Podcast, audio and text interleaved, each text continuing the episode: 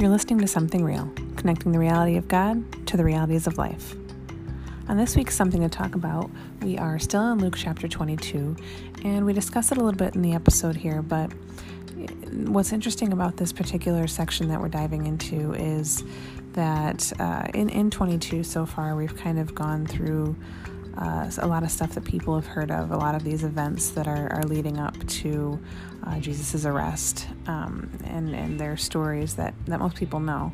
But this little section is kind of a pause from, from the forward progress of the story, and Jesus is once again showing and teaching and, and telling his disciples how they're to be and that they are to serve. Um, so I thought that was really interesting that we're kind of not pausing, but it kind of takes a little turn here for just a minute. Um, but it's important enough to, to be there, and I just think that's a really interesting way of looking at it. A uh, little note um, the sermon from Sunday, unfortunately, there were issues with the audio, so I am going to link the live stream from Facebook in the description of this episode. So if you haven't checked it out yet, be sure to do that. And if you have any questions following that or regarding this episode, just let us know.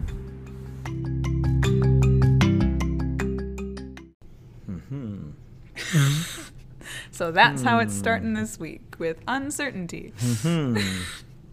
Good morning. Good morning, indeed. Mm-hmm. we are the home of professional podcasting, are we not? I am going to get a T-shirt that says that. Christmas is coming. So slick. Christmas is coming. Uh, I mean, it's got to be better than last week. I remember what we did. football we were talking about last week. Anyway, we are not going to talk about football today. Better, better than the Martini podcast that that's that true. Heidi liked it. Hi, Heidi. my, my sister liked the Martini podcast. that sounds great. I don't want to drink a salad. Uh, we are working our way. This is the content that people come to rely upon to transform their lives. Giving the people what they want. The realities of God, of God, the reality of God to the realities of life. The way we bring this super important content is ridiculous. You can really just kind of reel everything in, can't you? No. Tra- you can transition things well. Hmm. I never realized your program had so many caps on it. Anyway, like you're yelling at yourself. Yeah. Um, we are in Luke, uh, still in chapter 22. Yes. And uh, we've been in Luke for like two years. No. It's been ridiculous. I think it was one year. All of 2018 and almost it's going to be all of 2019. That is ridiculous because it's only what 25, 26, 24 chapters. Right. And we're in chapter 22 now. So we're nearing the end, and then it's going to be Christmas. We'll, we'll, be done by Advent, yes. Wow. Funny how that works. Um, but what we've been the past couple weeks kind of uh, rooted in more familiar passages, more familiar stories. And not that this, this one isn't, but um, taking a perspective on this as Jesus being one who serves and calling us to be people who serve. Uh, I, I, liked taking a, tying the narrative into that, but looking at it from from this perspective. Yeah, in a sense, it's a bit of a step back from right. you know we we've from gone, driving the story forward. Yeah, we've gone from you know teaching, teaching, teaching to boom, we're in Passion Week stuff.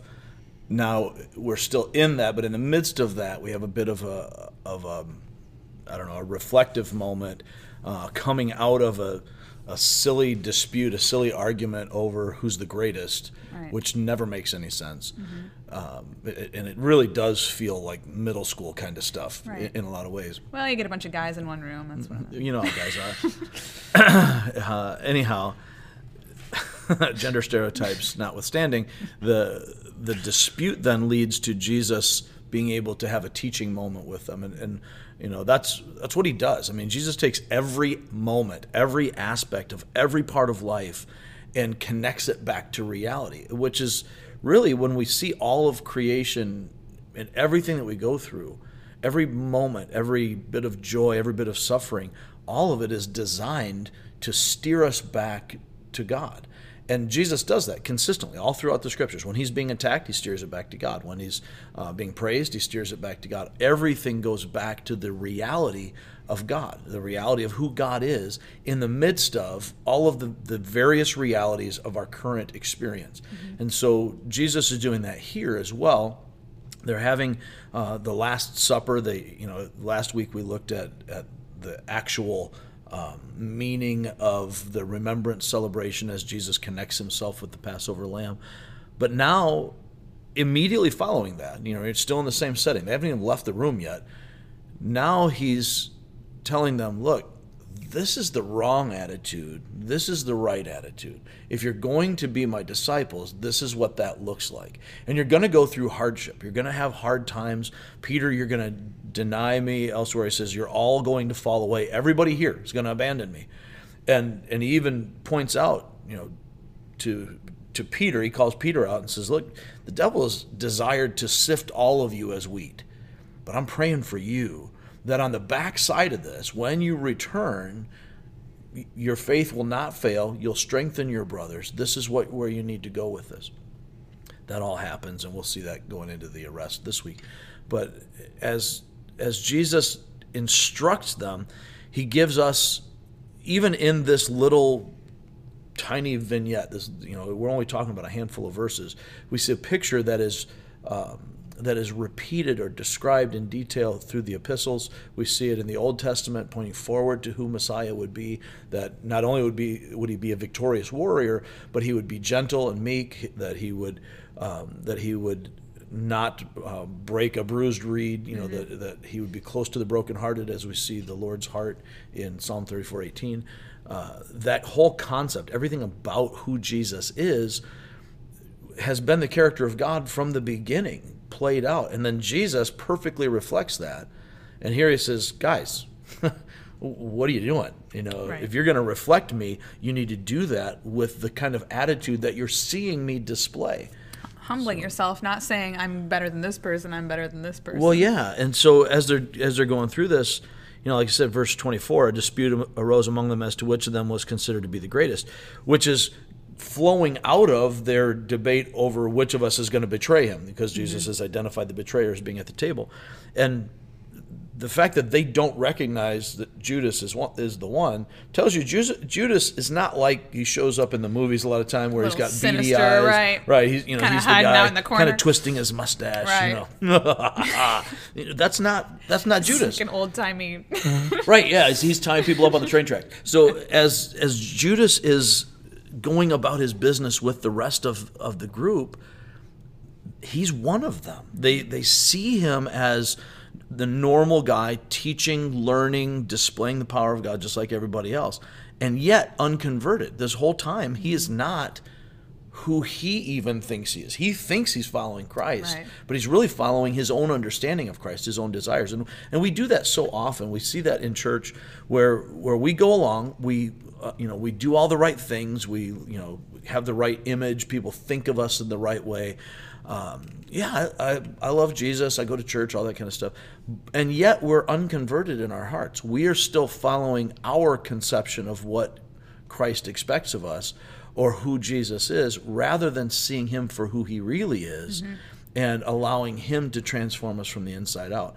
That's a, a real problem, I think, in the church. In fact, that's probably that's why I never imagined for myself ever being part of planting a church or starting a new work, because from the time I was young, my my passion, my heart was not so much to go out into the harvest fields and bring in unbelievers.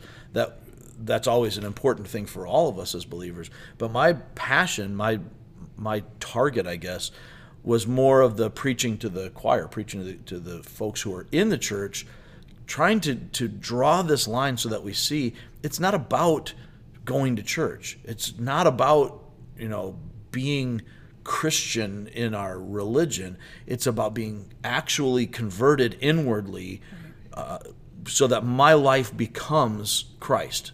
everything about me is defined by Christ. We're working through a curriculum with our youth group right now called Defined. It's from Lifeway. It's from the folks that made the Overcomer movie, and, and uh, it, it's very similar to Neil Anderson's Freedom in Christ Ministries, Victory Over the Darkness and Bondage Breaker, uh, and, and the whole idea is looking at what defines me. Who who am I? And when I begin to see myself primarily, first and foremost, as God's, God's creation, broken by sin, and yet because of Christ, I'm able to be transformed by the good news that He died in my place. Then, once I am transformed by that gospel, my primary identity is not even as a creation of God, but now as a child of God.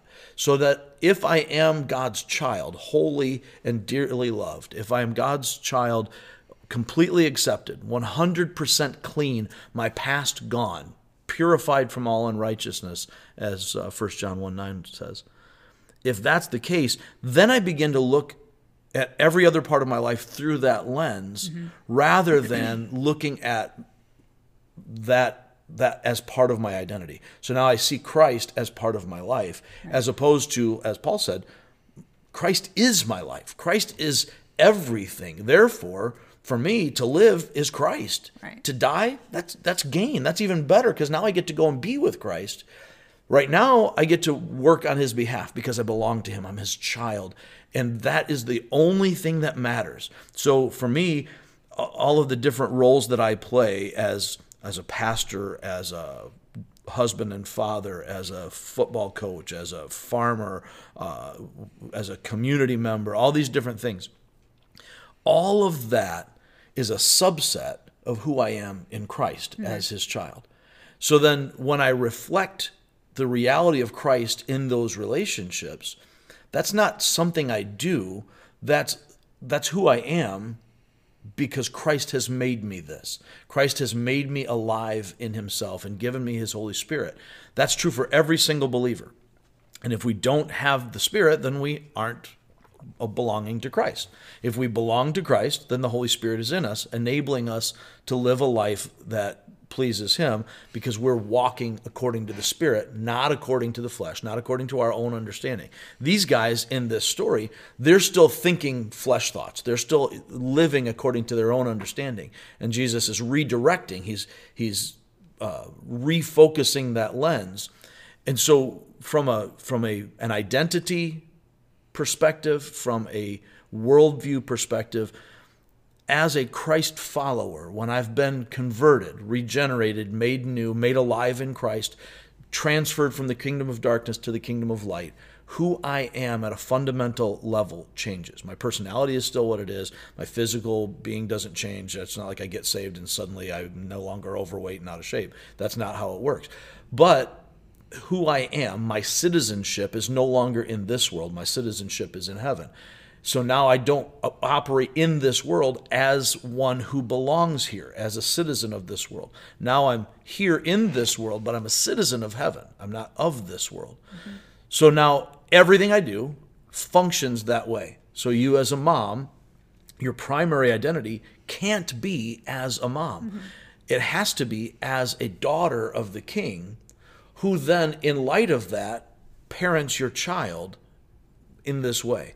Our primary purpose as parents is to bring our children to the Lord, to mm-hmm. convert them, to, to give them an example and the teaching so that they, we can't make them Christ followers, but they have the tools and information that they need and the example that they desire so that they will desire Christ, turn to Christ. Still requires the Holy Spirit moving in them, but right. the Holy Spirit works through his people, through us. So then, in that lens, I'm not a Christian because I'm a pastor. I'm a pastor because this is my life. My, my life is in Christ.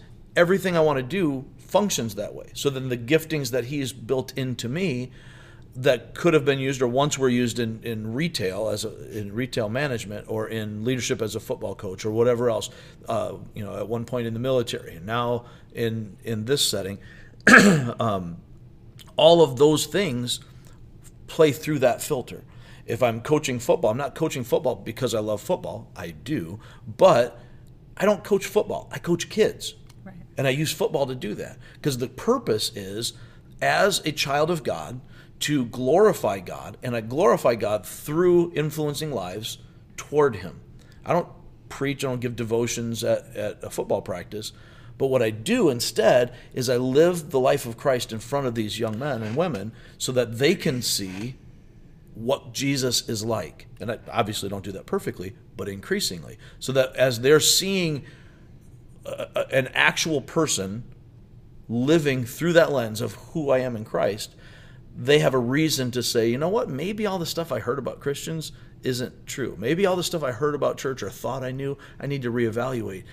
And then when they see Christ as he is, Mm-hmm. it connects the reality of God, as we talk about here, to the realities of your everyday life. Well, I think that's an important uh, distinction to make because uh, it's it's one thing to go to church or act a certain way in church or do whatever, be churchy, but your everyday situations, whether you're coaching football or whether you're parenting or whether you're in the checkout lane at Meijer talking to somebody, I uh, seem to find myself there a lot. same, um, by choice. I love Meijer. Hi, Meijer. um, Maybe they'll sponsor the podcast. That'd be great.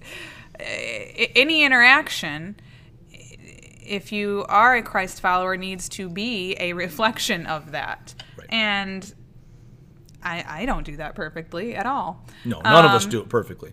But, but if I- we're in Christ, then we do it increasingly. But that's almost convicting because then you think, shoot, I shouldn't have done that, or I should have said this, or I shouldn't have said that, or I should have done this. Because I, I think now, especially with in this digital age, it, it is very easy for people to have this negative uh, opinion of Christianity, Right. and uh, I, and so I think it is our job to fight against that and show reality and show truth. And so I feel like when you miss an opportunity or, or something, it's it's hard. Oh, You- yeah. you know. Yeah, it's, and it's very convicting. You Don't know, you relax. Look, you look at it afterwards, metaphorically or literally, in this podcast moment. Right. So the the reality hey, is, see, you tie things together. Uh, I like it. way to put it on a T for me. So as we're as we're working through this, this picture that we see in this passage does that. It, it gives us this example that you know here's what our attitude should be like, and yet the realities of life are difficult. You're going to face difficult times, and you're going to fail. I think it's important, as if God knew what He was doing. Imagine that. Imagine that. Uh, man, I kept thinking about that. Yesterday we were at Turkey Run. I kept thinking, wow, it is amazing that we could really believe that all of this happened by random chance over millions of years of, of, of all these accidents, and that there's no actual divine Order, creator. right. And then we see graffiti, much less complex than any of the rest of these things. We see graffiti, and we just assume that that was put there by a person of small intellect like us, but there had to be purpose, purpose and design. And yet, the great cosmos, all interacting perfectly in a series of authority and submission with perfect design, exactly as it has to be for it to exist. This is a just random chance. And then we have supposedly brilliant people who are brilliant without any question and yet darkened in their intellect by sin who will tell us that this happened because we actually no joke stephen hawking espoused this before he died that we actually live in a multiverse like the comic books so that mathematically because there's an infinite number of multiverses Is it the Spider Verse? it's similar, very similar concept that there's an infinite number of all these uh, universes, so that mathematically one of them had to produce life. But that's easier to believe than God created the world. I mean, crazy. Any, anyway, so as we're looking at this, nice little side trip for us. As we're looking at, at this here, God lays all this out and gives us this picture of failure in Peter mm-hmm. so that we can see we're not done when we blow it. So Peter, who and he's you know the spokesperson for the apostles, he he writes the scriptures. Uh, you know we've got you know the book of Mark came not from his pen, but but we believe from his uh, source material as he shared this with, with John Mark, who wrote it down. We see Peter's letters. We see the influence that he had as a primary leader of the church. We see him preaching the first uh, sermon after Pentecost with three thousand people getting saved only a handful of weeks after this moment when he denies Christ to a bunch of nobodies that that anonymously they don't even know him. He, there's nothing at stake. He could have said, "Yes, absolutely, I'm a follower of Christ," and and there's nothing at stake personally. Perhaps they mock him, but he's not committing a crime at this point. It's possible he may have feared, uh, you know, being jailed as Right, well. right. Not likely. I guess more that's likely what I always. I guess that's what I always thought. So as this is happening, he's overwhelmed and is and, and he fails completely. Absolutely abandons the Blows it. Lord. And he's betrays been him literally with the Lord. until this very Right, moment. right. I mean, you're talking about minutes Right. between the arrest when he's ready to fight with a sword Right. and when he denies him. So anyway, as as we see this happening, Jesus tells him he's going to deny him, and he never runs away from the difficulties. But even toward the end of it, in verse 36, he, he tells the, the group of apostles that are there, When I sent you out before, it was easy. I, I told you not to take provision. I, you know, I let you know that the Lord will provide for you. So you didn't take a purse, you didn't take you know extra clothes, you didn't take sword or any of that kind of stuff. But now, verse 36, he says, If you have a purse, take it. Also a bag. If you don't have a sword, sell your cloak and buy one. It, you're going to be facing opposition. The persecution, the difficulty, the danger is going to be there. And so you're going to need a sword more than you're going to need a cloak. At the same time, he tells them, you know, as he says during the arrest, put that away. Mm-hmm. That's not who we are. Mm-hmm. But he's making the point here that life is hard. It's not going to be easy or peaceful anymore because Jesus is going to be considered a lawbreaker. He's going to be treated as a criminal and executed. That means everyone who follows him will be seen as a lawbreaker. You'll be chased down as people who are breaking the law or uh, or supporting them. So in the whole picture of it, Jesus shows us the, the full gamut uh, of going from you know, I'm so faithful to God. I'm clearly the greatest because I would never betray God. Uh, and even when he says, Peter, I'm, I'm praying for you. I've prayed for you that your faith might not fail, and that when you have turned back, in other words, you will stumble, but you're going to repent. When you have repented, that you will strengthen your brothers. And Peter's like, but Lord, I don't need you to pray for me because I'm not going anywhere. Right. Of if everybody else bails on you, I'm here. I'm ready to follow you to prison, to death, whatever it takes. And Jesus says, No, you're not. You know. So not only is this a picture of of saying that yeah, you will fail, but it's also a picture of what you need to do after you fail.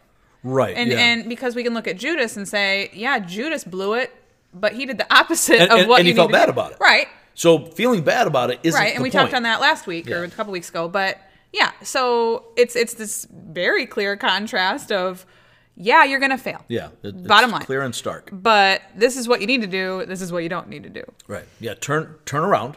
Right. You're going the wrong direction. Turn around, and then stop grousing about your sins. Mm-hmm. Stop feeling bad about your failures. Not that you shouldn't regret your failures. Right. That's that's never. In fact, God condemns those who don't do not uh, have that contrition. But stop with that. Mm-hmm. You, you've, you've wept, be done with your weeping, get up off the couch and serve others. Strengthen your brothers. This isn't about you. And I think that's a good message for us as Christ followers. Mm. When we struggle in our faith, we very often sit around, oh, I'm no good to anybody. You know, right. we fall into right. depression. You know, I can't go to church because my heart's not right. Suck it up. Go where you need to go. Be where you need to be. Do what you need to do because there are people counting on you. And in the book of Hebrews, we're told that we should not forsake the assembling together of ourselves, the gathering together of believers, because you have to encourage others. So when it's hardest is when you most need to be there. You're not it, you're not encouraging anybody when your life is easy. You know, mm-hmm. Tom Brady's only minimally inspirational because he's got a whole bunch of rings. He wins a bunch of Super Bowls. But when you suffer, when you struggle, and then you come through it, then there's something great. What makes again a Tom Brady inspirational is that he was the guy that nobody wanted. 199th pick, 198 people picked before him to go into the NFL. Now he's the greatest of all time.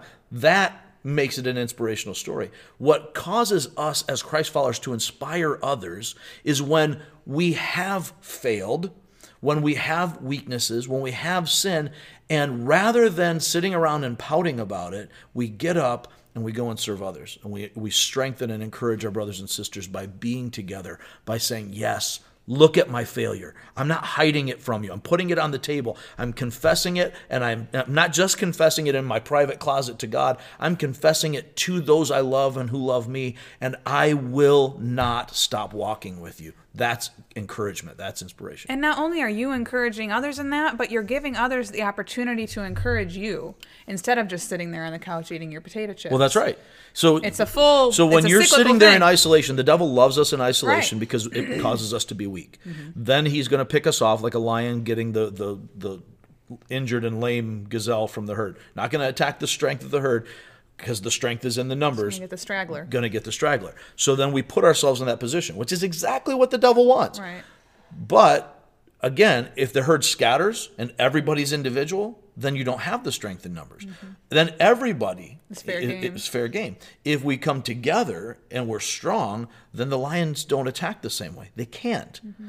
And, and that's that same thing is true as we're walking through our difficulties. When we fail, we need others and others need us. We are a body. So it, it's very much, you know, using the body example, Paul uses that when when one part of our body is not functioning properly, then we feel sick. It affects every part of it. Mm-hmm. But the answer is very seldom. It is occasionally to, Oh, to it is occasionally to cut out that the, the cancer. We have to cut out a cancerous thing, something that is um, incurable, that is destroying everything else.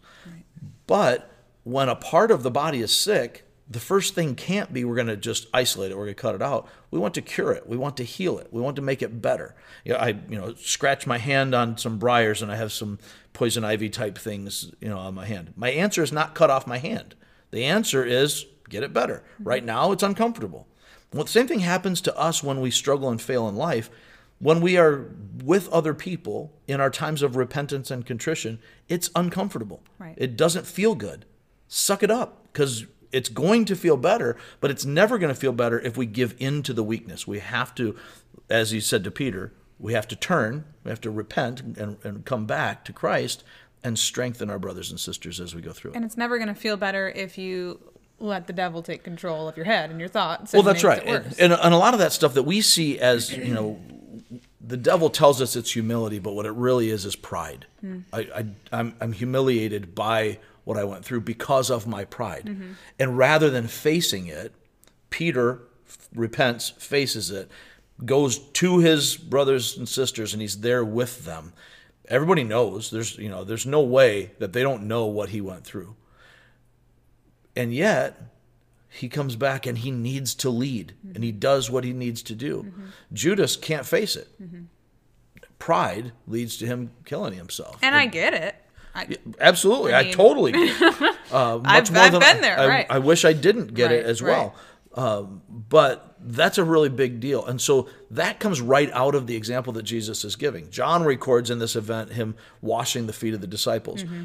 Luke emphasizes here this dispute between them and the greatest, and Jesus is saying, "Look, that's what the Gentiles do." People in authority, they like to lord their authority over you. People who give you stuff want you to know that they gave you stuff, so that so that they uh, owe you something. But the reality of this for us, if you're going to follow me, if you're going to reflect me, you can't be like that. I am the bridegroom. I am the, the guest of honor, and yet I come to you as one who serves. This is the attitude that you should have. And Paul echoes that in Philippians 2 when he says, You, you should have the same attitude among yourselves as Christ Jesus had. And then he goes on to describe that Jesus emptied himself, he humbled himself, and became became like a servant, even to the point of death, even death on a cross.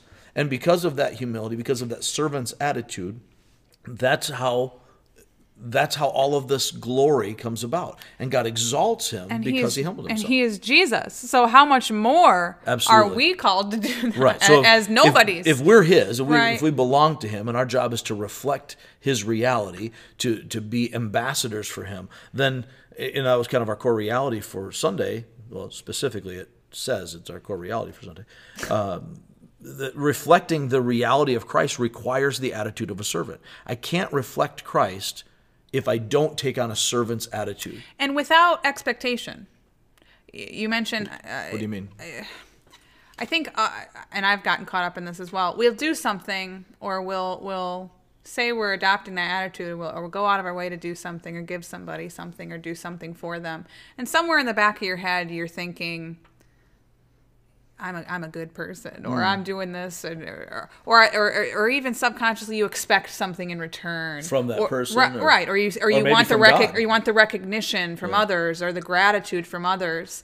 And I think that's a very easy easy trap to get into. I think that's part of what the prosperity gospel does for us Mm-hmm, is we we think whether consciously or subconsciously, we think that if we do the right things, if we humble ourselves, if we reflect this servant attitude, that then God will bless us. We'll- That's we'll- not a servant attitude if you're expecting. That's right. It's not. It, it's a it's a transactional Right, kind of thing. right. And the prosperity gospel at its heart is a transactional deal. If I do this, then God will give me stuff. God will Right. bless me. God Right. will whatever. Uh, and the kind of the opposite of that is liberation theology, which uh, you see a lot in America among minorities, uh, specifically Black liberation theology that was big uh, in previous generations and has filtered into a lot of things now. That kind of has the opposite mentality that I God does not want me to be a servant. God does not want me to have a slave mentality. Therefore, we reign as kings and queens, and, and we we live this life, and we trample on demons and all that kind of stuff. And and there's an element of both of those distortions of the gospel that are true. The one that says I will serve and I'm going to get stuff from it. The one that says I won't serve because I am a child of God. Both are wrong. Both are distortions, going the pendulum swinging too far in one way or the other. Jesus knows who he is. He mm-hmm. actually is the Son of God, mm-hmm. not by adoption, but by his very nature. Right. He is the Son of God. And as Christ is is working here in, in his earthly ministry, he still humbles himself and lives this life as a servant, lives as one of us, goes through what we go through, even suffers and dies on the cross for us, not to get something, and certainly not, you know, trying to escape it because he's above it. He goes right into it. Says, Lord, not my will, but your will Right. and looking at all of that, how can we then think that suffering isn't part of our lot? How can we then think that humility is not part of the Christ path, right? So if we're going to reflect him, then if we're going to look like him, we're going to act like him, we're going to be like him, then we have to have that attitude of a servant. I think we'll stop there for today. Uh, thank you guys for listening. As always, if you have any questions about this or any any of the previous uh, things we've been talking about in Luke over the past couple weeks, uh, feel free to send us a message, something real at reallifeonline.org. Leave us a voicemail. I, I want a voicemail for Christmas from somebody. I want a hippopotamus for Christmas. I don't want that. It seems like a lot of work. But thank you for listening, and we'll check you next time.